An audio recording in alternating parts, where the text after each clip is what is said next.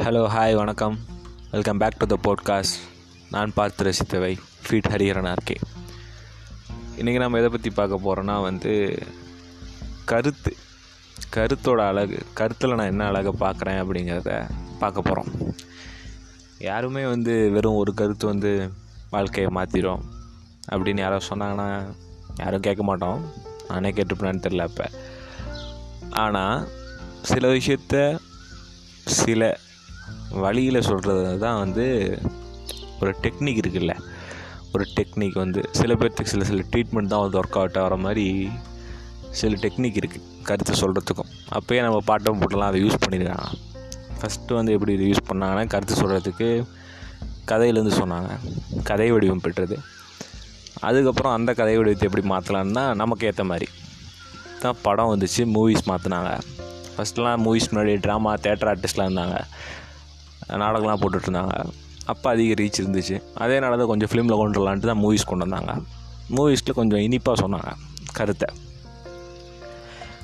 அப்புறம் கவிதை கவிதை பாட்டு இது எல்லாத்துலேயுமே வந்து ஒரு கருத்து இருக்குது கருத்து சொல்கிற வழி தான் ஒழிய இது எதுவும் மாற்றம் இல்லை. ஆனால் நம்ம முன்னோர்கள் எதை வந்து புரிஞ்சுக்கணும்னு நமக்கு தெரிவித்தாங்கன்னா கருத்து தான் அப்படி நான் பார்த்து ரசித்ததில் வந்து ஒரு படம். ஃபாரஸ்ட் கம்ப்னு ஒரு படம்.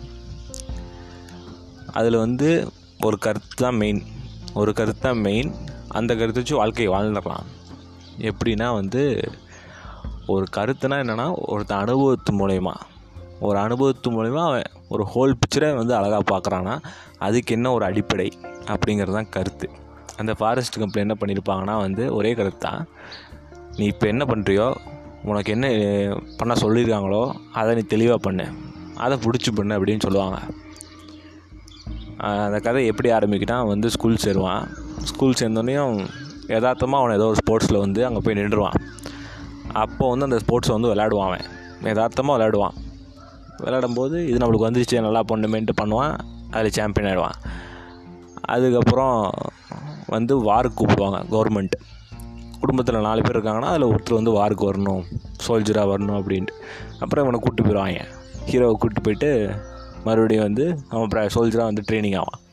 ட்ரைனிங் ஆகிட்டு திடீர்னு வார்னு கூப்பிட்டு போயிடுவாங்க ஏதோ ஒரு கண்ட்ரி அங்கே போயிடுவான் அங்கே போனால் திடீர்னு இவங்க கூட ப்ராக்டிஸ் பண்ண ஃப்ரெண்டு ப்ராக்டிஸ் பண்ண ஃப்ரெண்டும் கர்னல்லாம் வந்து மேஜர்லாம் வந்து அடிபட்டுருவாங்க. அவங்களெல்லாம் கூட்டி கொண்டு வந்துடுவான் கூட்டி கொண்டு வந்துட்டு கூட்டி கொண்டு வந்துட்டு இவனை ஹாஸ்பிட்டலில் படுத்துருவான். வார் முடிஞ்சிடும். வந்து ஹாஸ்பிட்டலில் படுத்துருக்க நேரம் சும்மா என்ன பண்ணுறதுன்ட்டு பக்கத்தில் டேபிள் டென்னிஸ் இருக்கும். டேபிள் டென்னிஸ் கோர்ட் இருக்கும். சரி சும்மா விளாட்லாமேன்ட்டு அவனுக்கு விளையாட தெரியாது. சரி விளையாட கற்றுக்கலான்ட்டு விளையாட கற்றுக்குவான் கற்றுக்கிட்டு பார்த்தா திடீர்னு அதில் நேஷ்னல் பிளேயர் ஆயிடுவான். நேஷ்னல் பிளேயர் ஆயிடுவான். அதுக்கப்புறம் மறுபடியும் என்னென்னா நேஷ்னல் பிளேயர் ஆயிடுவான். அப்புறம் வந்து அப்படியே கவர்மெண்ட்லாம் வந்து ஆர்மிலேருந்து வந்தோடனே அப்படியே மெடல்லாம் கொடுப்பாங்க. மெடல்லாம் கொடுக்குறப்ப அவன் கீழேருந்து மேலேருந்து அவன் கீ கீழே லெவரை பார்ப்பான். லெவரை பார்த்தாலே மேலேருந்து ஒடியாந்துருவான் டக்குன்னு ஒடியாந்து லெவலாம் பண்ணிகிட்டு இருப்பான். லெவலாம் பண்ணிட்டு அப்படியே ஜாலியாக இருந்துட்டு திடீர்னுலாம் லவர் விட்டு போயிடும் அதுக்கப்புறம் அவன் என்ன பண்ணுவான்? அவன் அப்படியே வந்துட்டு அப்படியே சரி சும்மா சோகத்தை மறக்கிறதுக்கு ஓடுவோமே அப்படின்னு ஓடுவான். அப்புறம் ஓடிட்டு இருப்பான் திடீர்னு மேரத்தான் ஆகிடும் ஒரு வருஷத்துக்கு மேலே ஓடிட்டே இருப்பான். ஏதோ அமெரிக்காவே வந்து க கவர் பண்ணிடுவான்னு நினைக்கிறேன். அப்புறம் அவங்க கூட சேர்ந்து நிறையா யூத்ஸ்லாம் ஓடுவாங்க. அது ஒரு ரெவல்யூஷன் ஆகிடும் அப்புறம் வெளியே வரப்போ ஃபுல்லாக தாடிலாம் விட்டுட்டு ஃபேமஸ் ஆயிடுவான் ஆள். அதுக்கப்புறம் கடைசியாக கடைசியாக ஆள் சேருவான். அப்புறம் வந்து இவன் வந்து பார்ப்பான். இவனோட பையனை பார்க்குற மாதிரி ஒரு சீனில் முடிச்சிருப்பாங்க. இவன் சின்ன வயசில் இவனை பார்க்குற மாதிரி அவன் பார்ப்பான் மேலேருந்து. ஒரு நாற்பது வயசுக்கு அப்புறம்னு நினைக்கிறேன். இதில் ஒரே கருத்தாக சொல்லியிருப்பாங்க. நீ இப்போ என்ன செய்யறியோ அதை மட்டும் உருப்படியாக செய். அதுவாக கூட்டிகிட்டு போயிட்டே இருங்க அப்படின்னு சொல்லியிருப்பாங்க. இதுதான் அந்த கருத்தோட சொல்ல வரதே. அதனால் கருத்து ரொம்ப முக்கியம்.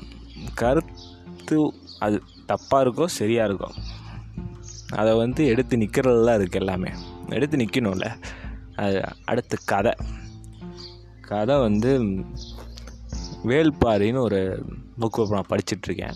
அது சும்மா கதை புக் தமிழ் புக் அது எப்படி எழுத இன்ஸ்பிரேஷன்னா வந்து பொன்னியின் செல்வன் மாதிரி எழுதியிருப்பார் அந்த ஆத்தர் அப்படி ஒரு க தொடர்கதையாக எழுதணுன்ட்டு ஆயிரத்தி ரெண்டு பேர் எழுதியிருக்காரு.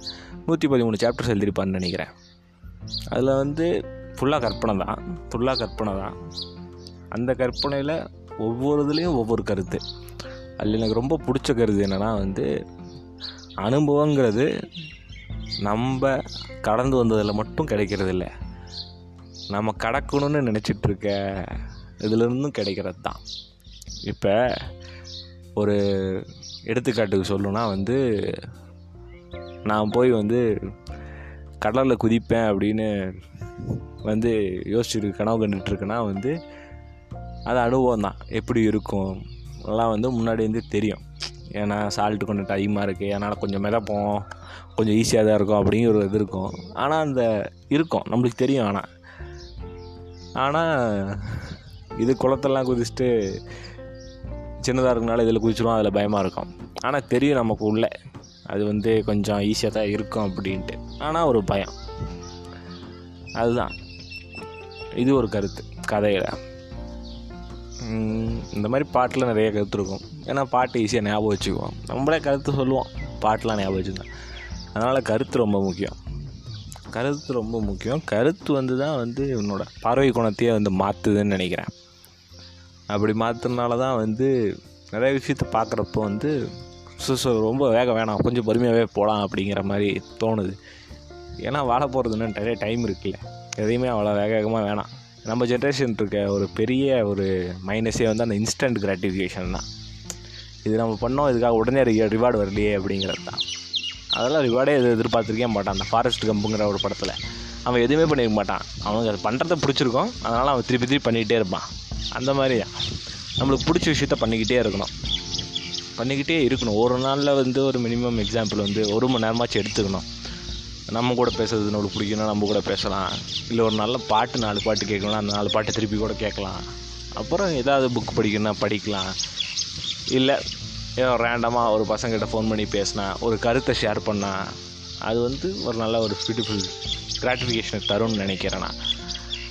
So today's this podcast ending life is beautiful have nice day bye